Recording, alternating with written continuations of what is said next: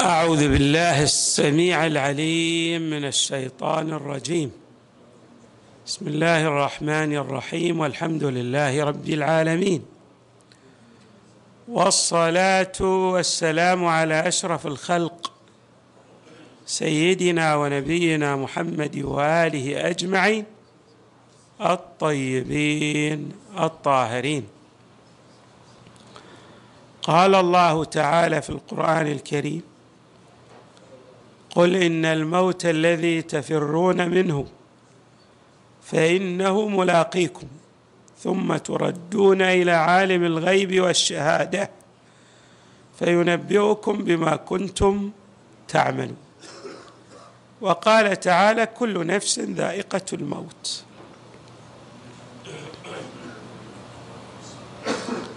وروي عن علي الأكبر عليه السلام في محادثته لأبيه الحسين عليه السلام. أولسنا على الحق؟ قال الإمام بلى والذي إليه مرجع العباد. قال إذا لا نبالي أن نموت محقين.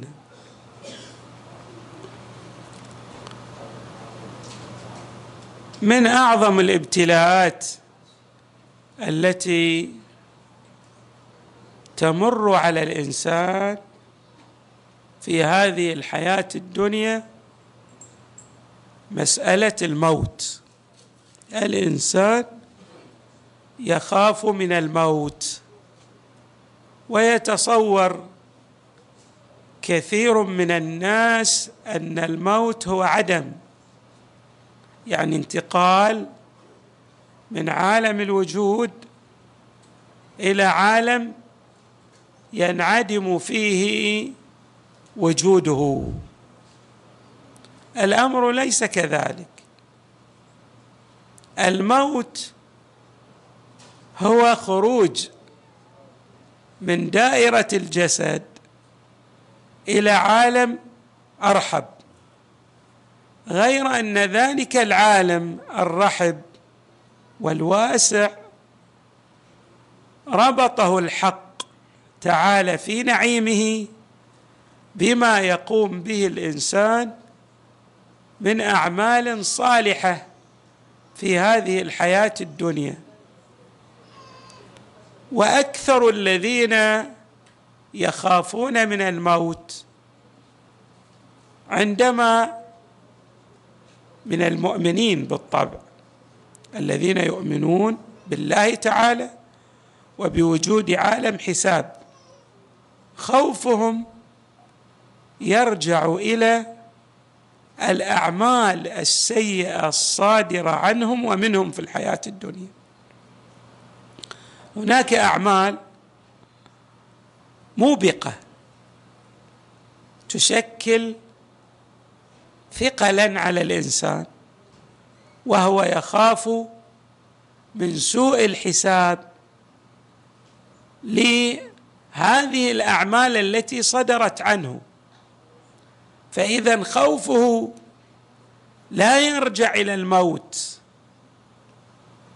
وإنما يرجع إلى الأعمال السيئة الصادرة عنه. يعلم بأن الله سيحاسبه. وقالوا ما لهذا الكتاب لا يغادر صغيرة ولا كبيرة إلا أحصاها. هناك ميزان دقيق يعرض عليه الإنسان فيحاسب على وفق ذلك الميزان الدقيق. فاذا الخوف لا يرجع إلى العدم بالنسبة للمؤمن وإنما الخوف يرجع إلى مغبة الأعمال السيئة الصادرة عنه. الإنسان إذا تكامل تراه لا يخاف من الموت بل يقدم على الموت. لأنه يرى أن الموت هو حياة أوسع من هذه الحياة التي يعيش فيها ألا وهي الحياة الدنيا. ولهذا نجد تعابيرا متعددة وردت عن الأئمة صلوات الله وسلامه عليهم أجمعين. تشرح لنا حقيقة الموت. بأن الموت لا يخيف الإنسان المؤمن. إذا عرف أن حقيقة الموت هو خروج من ربقة الجسد هذا الجسد يشكل قيودا على الإنسان. فيخرج هذا الإنسان من ربقة جسده إلى ذلك العالم السعي الواسع الرحب الذي تتلقاه فيه الملائكة يبشرونه بالأمن والإطمئنان والسعادة. من الكلمات التي وردت عن أئمة الهدى في هذا الشأن ما ورد عن علي عليه السلام. يتحدث فيه عن نفسه. ولابن أبي طالب آنس بالموت من الطفل بمحالب أمه. الإمام أمير المؤمنين يتوق إلى الموت وعنده إنس بالموت لأنه يعلم أن الموت فيه ملاقاة لله تبارك وتعالى والحصول على الثواب الجزيل والأجر العظيم من عنده لمن عمل صالحا. وأيضا الإمام أمير المؤمنين عندما ضرب لم يبدي الأسى والتأسف على فراقه للدنيا وإنما قال فزت ورب الكعبة. يعني أن خروجي من هذا العالم لا يشكل لي أزمة وبالتالي أخاف من خلال ملاقاتي لعالم آخر. لا أعلم ماذا ألاقي فيه. يعلم من عمل العمل الصالح إنه سيلقى الله تبارك وتعالى ويبشره بجنات عرضها كعرض السماوات والأرض. لا يخاف المؤمن من الموت إذا كان آتي بالأعمال الصالحات وإنما يستبشر بلقاء الموت. وهذا أيضا ما صدر عن الإمام الحسين عليه السلام. الإمام الحسين عليه السلام يفصح عن هذه الحقيقة إني لا أرى الموت إلا سعادة. الموت ما يشكل لي مسألة هي مأزق لخروج الروح من الجسد وإنما سعادة رحبة كبيرة عظيمة بملاقاة الله. ويستبشرون بالذين لم يلحقوا بهم. أي عندهم ماذا؟ أنس بلقاء الله تبارك وتعالى واستبشار. اذا عندنا ماذا؟ هذا المنطق نسميه منطق الحق. منطق الحق. علي الأكبر عليه السلام من أهم ميزات أو ميزات شخصيته الكمال المعنوي. وهذا الكمال المعنوي يفصح عنه عدم الخوف من الموت. والله تبارك وتعالى جعل ذلك علامة في القرآن الكريم. فتمنوا الموت إن كنتم صادقين. الصدق. بالنسبة للمؤمن الحق يساوق ويعادل تمني الموت لأنه يعلم بماذا أو ماذا سيلقاه من النعيم المقيم الذي لا زوال له ولا اضمحلال. علي الأكبر لكمال شخصيته. وعظم رتبته المعنوية هذا منطقه مع أبيه الحسين عليه السلام. عندما قال نعم وعن لفارس يقول الحسين عليه السلام يتحدث القوم يسيرون والمنايا تسير بهم إلى الجنة يعني الموت. سنلاقي الموت على نحو الحتم والجزم. المسألة لا تردد فيها.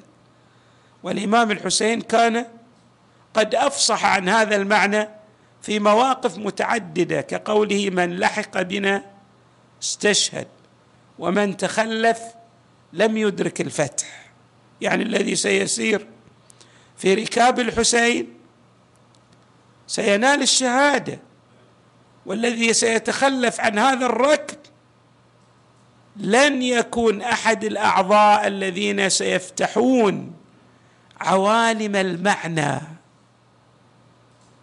العوالم الرحبة ويشكلون دروسا ثرة بالعطاء في القيم المعنوية. علي الأكبر عليه السلام من أعظم الشهداء في كربلاء. كما تفصح عن ذلك زيارة عاشوراء السلام على الحسين وعلى علي بن الحسين وعلى أصحاب الحسين وعلى أولاد الحسين. اذا نحن نرى في النصوص ذكرى لهذا المقام المعنوي الكبير لعلي الأكبر عليه السلام. وما ذلك إلا للمنطق الذي تحدث به علي الأكبر. علي الأكبر شخصية عظيمة جدا. والشعراء تناولوا شخصيته والإمام الحسين أفصح عن عظم شخصيته. يعني وكنا إذا اشتقنا إلى نبيك نظرنا إليه. هو في منتهى الجمال البشري أشبه الناس خلقا وخلقا ومنطقا برسول الله صلى الله عليه وآله. مع هذه الرتبة المعنوية عنده ماذا؟ ارتباط وثيق مع الله تبارك وتعالى. فلا يبالي. أوقع هو على الموت أم وقع الموت عليه؟ هذه رتبة عظيمة.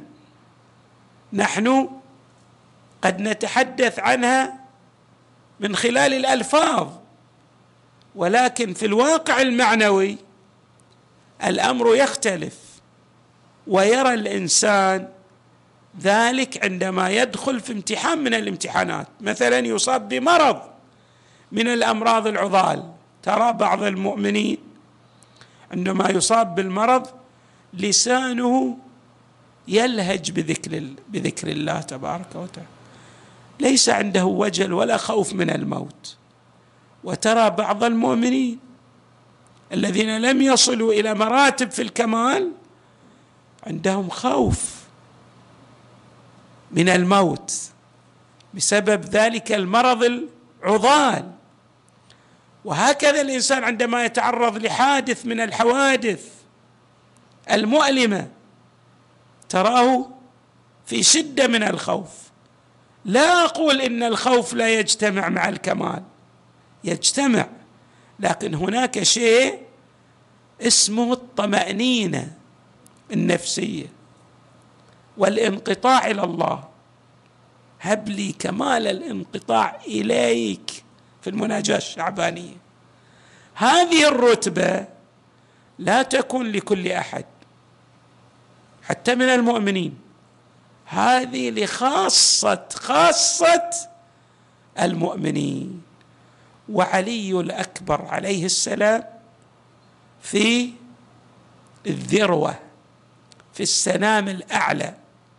في الرتبة الأعظم يعني في أعلى درجات الكمال. أشبه الناس خلقا وخلقا ومنطقا برسول الله صلى الله عليه وآله. نسأل الله تعالى أن يجعلنا مع علي الأكبر عليه السلام ومع أبيه الحسين ومع المصطفى صلى الله عليه وآله والأئمة من أهل البيت في الدنيا والآخرة وصلى الله وسلم وزاد وبارك على سيدنا ونبينا محمد وآله أجمعين الطيبين الطاهرين.